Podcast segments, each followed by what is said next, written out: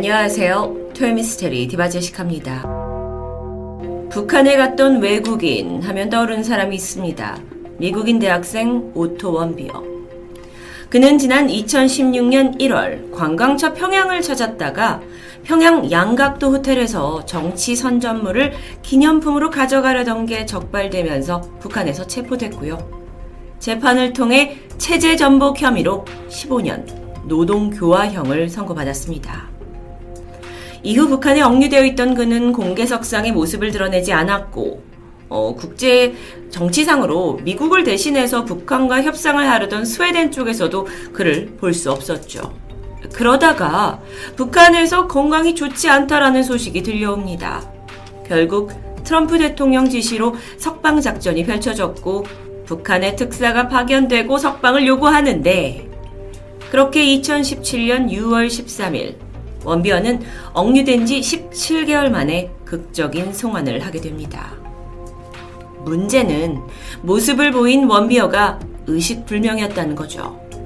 북한으로서는 어, 원비어가 작년 3월에 재판을 받은 이래 식중독 증세를 보이다가 수면제를 먹고 혼수 상태에 빠졌다라고 주장합니다.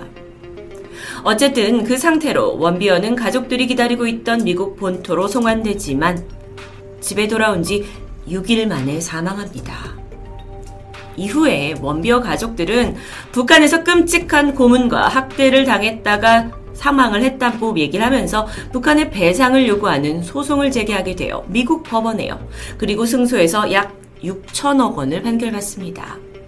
물론 북한은 줄 생각이 전혀 없었죠. 하지만 최근 뉴스를 보니까 유태인이었던 원비어 부모는 이 유태인 커넥션을 다 이용해서 미국 내 북한에 동결된 자금을 찾아냈다고 전해집니다. 이렇듯 우리가 알고 있는 사건들 중에 외국인, 특히나 서양인들이 북한에서 행복한 모습을 보기는 상당히 어려웠는데요. 오늘은 이와 정반대의 이야기입니다. 먼저 2016년 미국에서 친북 매체인 민족통신에서 공개한 영상이 있습니다. 이 두 명의 미국인 백인 남성 36살 테드와 34살 제임스 형제인데요. 영상을 보시면 이들은 북한 사람보다 더 능숙한 북한말로 굉장히 이질감과 함께 호기심을 불러일으킵니다. 북한에서 자신들만의 이름이 있는데 홍순철과 홍철이라는 이름으로 불리고 있고요. 두 형제는 미국은 우리의 적이다 라고 표현하면서 우리 민족을 지켜야 한다는 말을 통해 완전히 북한 사람으로 자기 자신을 인식하고 있는 게 느껴졌습니다. 알고 보니까 이들은 북한에서 태어나서 평생을 자란 것으로 밝혀졌는데요. 영상 먼저 보시죠. 반갑습니다. 뚜렷한 이목구비와 하얀 피부. 누가 봐도 서양 사람이지만 이들은 평양서 나고 자란 토박입니다.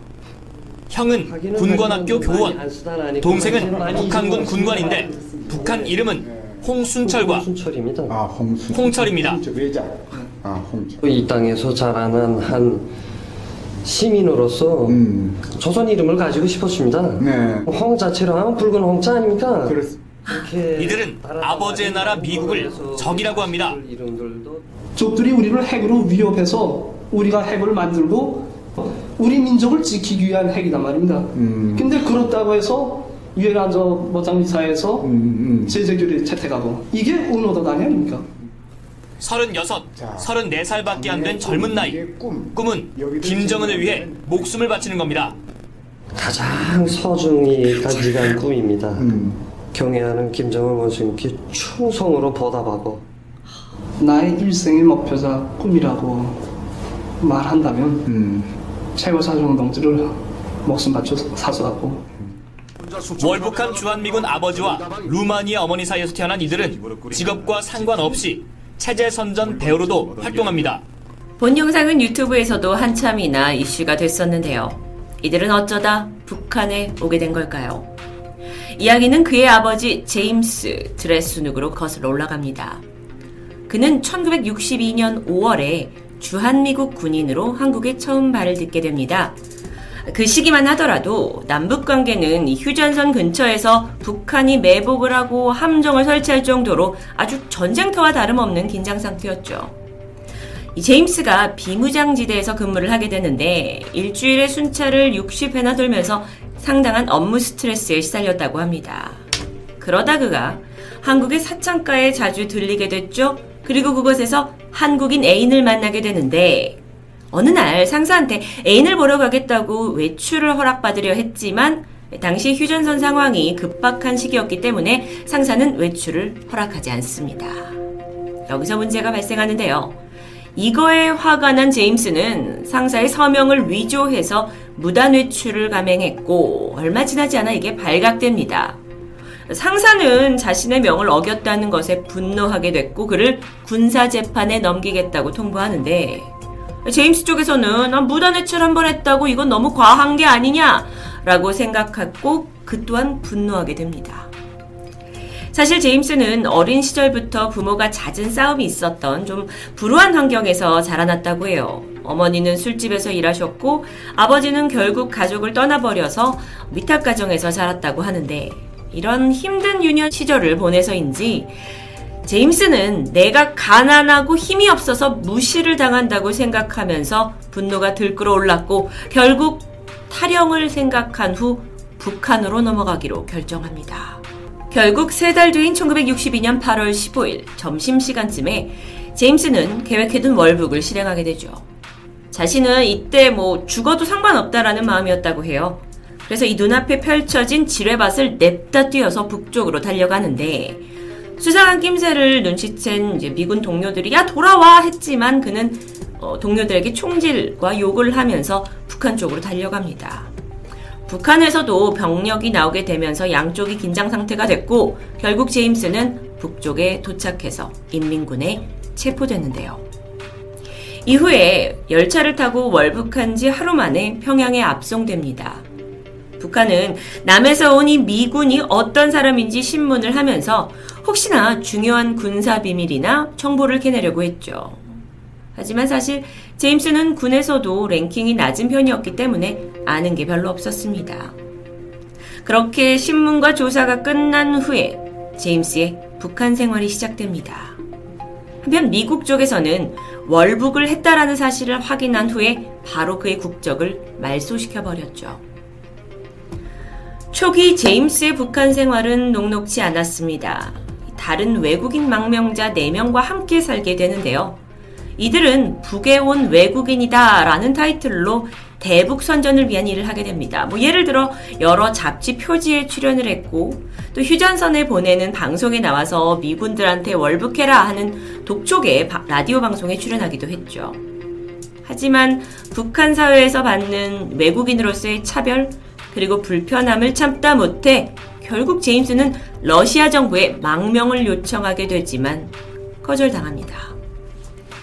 이후에 북한 정부가 이 사실을 알게 돼요. 그리고 그는 또 한 번의 죽음의 문턱에 다가가지만 이후에 어쩐 일인지 북한은 그의 선전 활동만 중단한 채 아무런 해도 가지 않았습니다.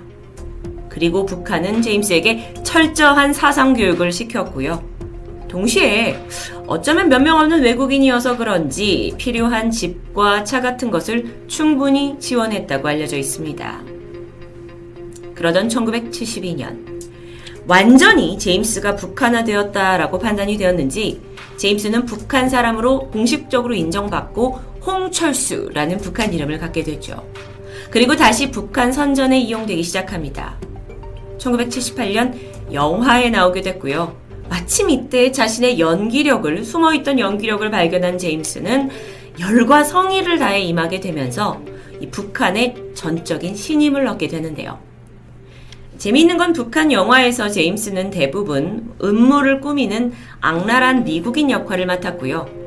북한에 거주하는 유일한 미국인들 중 한 명으로 존재 자체가 아주 높이 평가받을 수밖에 없었습니다. 북한 사회에서 이후 그는 스타급 배우가 되었고요. 2001년 김정일이 직접 생일 선물을 줄 만큼 영향력 있는 사람으로 자리 잡게 됩니다. 노년에는 북한 대학에서 영어를 가르치기도 했죠. 개인 생활을 좀 보면 그는 북한에서 두 번의 결혼을 통해 세 명의 자식을 낳았습니다. 첫 번째 아내는 루마니아 출신, 이탈리아에서 온 도이나라는 외국 여성인데 그녀와 결혼해서 앞서 보신 이 테드와 제임스라는 두 명의 아들을 갖게 되죠. 겉으로 보기에는 완벽한 백인이지만 보시다시피 북한 말에 너무도 능통하고 오히려 영어가 서툴다고 전해집니다. 정말 신선한 충격인데요. 1997년 그 첫 번째 아내가 폐암으로 사망하게 됐고요. 이번에는 이 아프리카 나라 중에 하나였던 토고의 외교관과 결혼한 여성의 호녀라 딸 과 결혼을 해서 셋째 아들 토니도 낳았다고 합니다. 이 아들들 모두 아버지와 같이 선전 영화에 출연을 하고 또 테드는 북한 외무성 관료, 제임스는 상위 육군 군관으로서 좋은 대우를 받으면서 이들은 북한에서 잘 살고 있습니다. 아들들의 인터뷰 영상 조금 더 보실까요? 아버님께서 우리들에게 당부하신 것이 있다면은 예, 우리 경의하는 최고 용도자 김정은 원수님께 충성 다하는 음. 그런 충성동 효자동이로 약간 오직 외국인 억양이 있는 것 같기도 하고 모시는 그런 참다운 일꾼이 참다운 되기를 바라고 아버님. 자식들도 음. 그 길을 계속 빛내어 나가게끔 억양을 잘. 키우라는 당부를 남기셨습니다. 만약 적들이 우리에 대한 만약? 손불지를 기억고 한다면 우리 공화국에 우리는 이 기회를 절대로 놓치지 않고 절대로 미국이라는 진짜 땅덩어리를 이 지구상에서 영영 쓸어버릴 것입니다. 아, 네, 참 아, 신선한 충격인데요. 이렇듯 북한에 간 미국인 제임스 드레스노 이야기는 2006년 영국 다큐멘터리를 통해서 자세히 공개되었습니다. 그는 자신의 삶이 미국에서는 불행했고 그래서 탈영을 해서 북한에 오게 된 이야기를 인터뷰를 진행했죠. 그런데 사실 그 당시 그와 함께 그 시기에 어, 함께 북한에 왔던 또 다른 미국인 찰스 젠킨스 이야기도 영화에선 다루고 있었습니다. 찰스는 음, 비무장지대에서 중사로 근무를 하다가 1965년 북한으로 왔습니다. 그리고 북의 지령에 따라 납북한 일본인 히토미와 결혼을 하게 되는데 이후 2004년 결국 아내와 탈북하게 되는 이야기였죠. 사실 찰스는 베트남에 파병될 게 두려워서 전쟁 기간 동안만 잠시 북한에 숨어 있기 위해서 월북을 했다고 합니다. 하지만 가보니까 북한의 현실은 냉혹한 독재 체제에서 거대한 감옥 같았다라고 얘기하는데요. 그래도 북한 내에서는 아, 이 동무가 미제를 버리고 북한을 스스로 택한 영웅이다라는 대접을 받았다고 합니다. 외국인이었기 때문에 북한의 전쟁 드라마 시리즈에 출연하기도 하면서 나름 적응해 가는 것 같았는데 그러다 그 일본에서 납치돼 온 아내 히토미와 아이들을 데리고 2004년 탈북하게 되고요.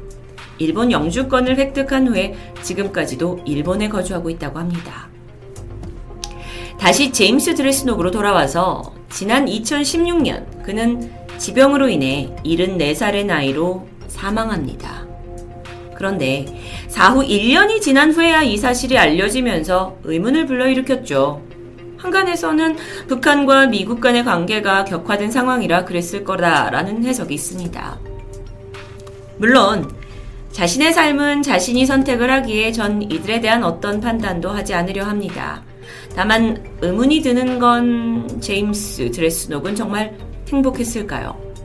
그리고 그의 두 아들들은 정말 괜찮은 삶을 살고 있는 걸까요? 바로 다음 편에서는 북한에서 유일하게 SNS를 허락받은 외국인 유학생 이야기를 담아봅니다. 토요미스테리 디바제식합니다.